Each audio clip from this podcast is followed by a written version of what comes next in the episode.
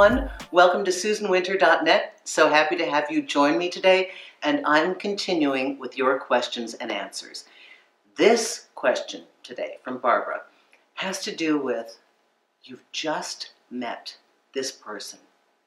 There's a connection, there's a click. You, you know, you feel something, you're excited. You actually feel excited for the first time in a very long time. They want what you want, they like you, everything feels great, and then just as you start to sink your teeth into it, this delicious morsel is ripped from your mouth. Poof, gone. I'll explain what's happening and what you can do about it.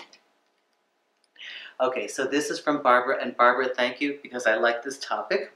I have been there. Okay, so Barbara writes, Dear Susan, it's happened to me twice now that I've met a man that I instantly felt connected with, felt comfortable with and attracted to, shared values and goals, even with the desire for a commitment. Question mark, the one? Both times my hopes were soon crushed by outer circumstances. Why do I, brutally so, keep getting just a taste of what I desire, just to have it be taken away? Oh, come on, people. You, you felt this before, haven't you? Really? Okay, First off, it happens. It happens to all of us. And if it hasn't happened to you, good for you. But most everyone has had somebody that they've just started to get together with, and something happens. Something happens. They're transferred across the world. Something happens. These are outer circumstances. So, Barbara, you could be happy about that. But you know, something something goes awry. Something completely unexpected comes into the scene that you know for for which you had no preparation and maybe they had no preparation either or maybe there's more to it so this is the susan take on it first of all i've been there i wrote about this uh, the article i wrote i entitled lovers and chicken bones and the spark for that um, article and, and i'll include the link down here below in the description was because I had the big version of Nika, the little white dog that you see. I had a 60 pound Samoyed, white sled dog.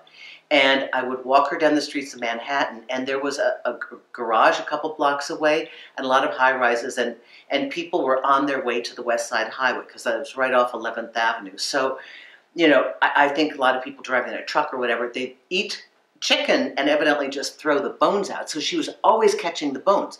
And I remembered trying to grab this bone from her, and I'm wrestling it and I'm pulling it from her mouth, and she's not letting go because she had just sunk her teeth into the most delicious morsel of something, and it is being ripped from her mouth. And mean, mean Susan. How, and I couldn't tell her.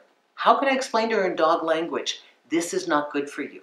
You don't know this right now, but it is not good for you. I know that. So here's my take on why that happens. So many times in life, we are going a certain direction, door closes. Going a certain direction, door closes. I've had this happen numerous times in my career, where something really big presented itself, not just once, but several times. Each time, something extraordinary on the outside happened that completely altered this thing. And you know, there's resentment and anger, and you get mad at the universe. Oh, how could you? How is this a loving universe when you behave like this? Why do you taunt me? Why would you give me something that you just dangle in front of me? Then you callously rip away. Where is the justice in life? Where's my God when I want them? What, how does this happen? So I think back on my dog. And I think back to this higher perspective that I can only, I guess it's my only solace because it actually does make sense to me. At that moment in time, we don't know the full details of the flip side of that. All we're sensing is the excitement of just biting down on something that looks delicious, seems delicious, appears delicious. But is it? An opportunity that seems like this is it, this is all I've ever wanted.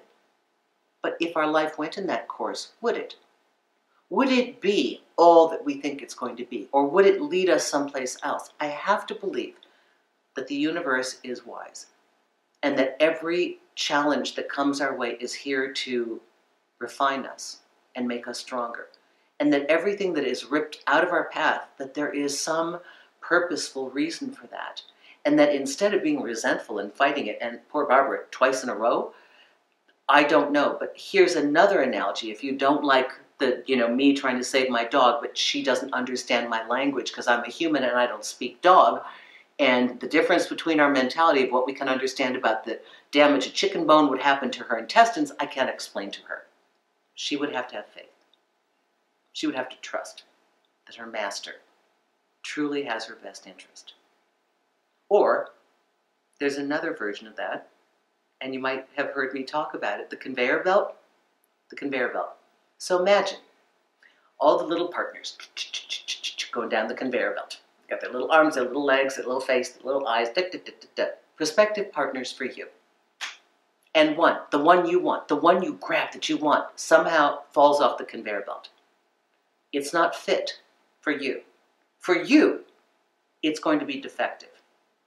Maybe not for the next person, but it came off the conveyor belt. You didn't throw it off the conveyor belt, it flew off the conveyor belt. Again, we have to trust. We have to trust that there are things we cannot see and do not know, that from that first sniff, that first bite, or the first grab, that there's a backside to that. There's a direction our blueprint is trying to avoid. So instead of feeling disheartened, we don't know they were the one, Barbara. They smelled like the one, they looked like the one, they sounded like the one. Year five, maybe they're the one. First couple dates, that's a big leap. So there are times in our life when it's not us. Yes, it could be partner selection, but exterior things happen. And we can rail against it and develop resentments, curse the universe, curse God, curse the way things are. Or open our minds to the possibility.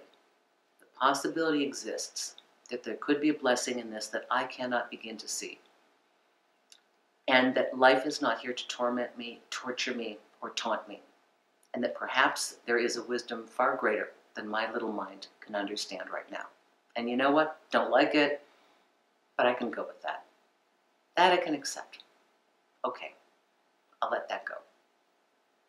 So, Barbara and everybody else, I hope this helps you. From one who has been there, I hope this helps you. Thank you so much. Thank you for your lovely video requests. Thank you for giving me great material. Thank you all of you who have watched this and just, you know, really given me such confirmation with your subscription and with your views. I really appreciate that.